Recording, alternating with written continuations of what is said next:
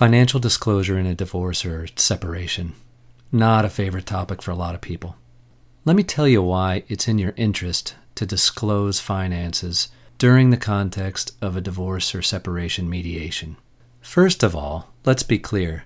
If you are involved in a contested matter, you are going to be compelled to disclose everything about your finances to your spouse. Now, a mediated divorce or separation is not a contested matter. Nevertheless, you want to disclose your finances fully. Here's why. First off, a huge part about divorce is dividing up the marital property equitably. Now, how can you divide the property if you don't know what the property is? You have to disclose what's out there to be able to figure out how to divide it equitably. Related to that are the issues of support. Child support, marital support, maintenance. How do you know what one party should or maybe wants to get if you don't know what each party has? You can't. Second of all, chances are if you're going to get divorced that your agreement is going to be looked at by a judge. The judge, to approve your separation agreement, is going to want to have some kind of assurance that it's a reasonable agreement.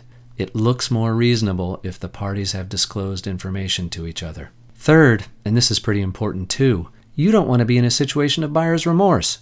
What if a year, two years, five years down the road, you end up saying, oh, if only I had known about this. And lastly, for right now anyway, you don't want to be on the other side of that buyer's remorse. Because what happens if your spouse comes back to you and says, uh-uh, that deal wasn't good because I didn't know everything that you had. You don't want to find yourself back in court. That's why you went to mediation in the first place, to avoid court. So what's the message here?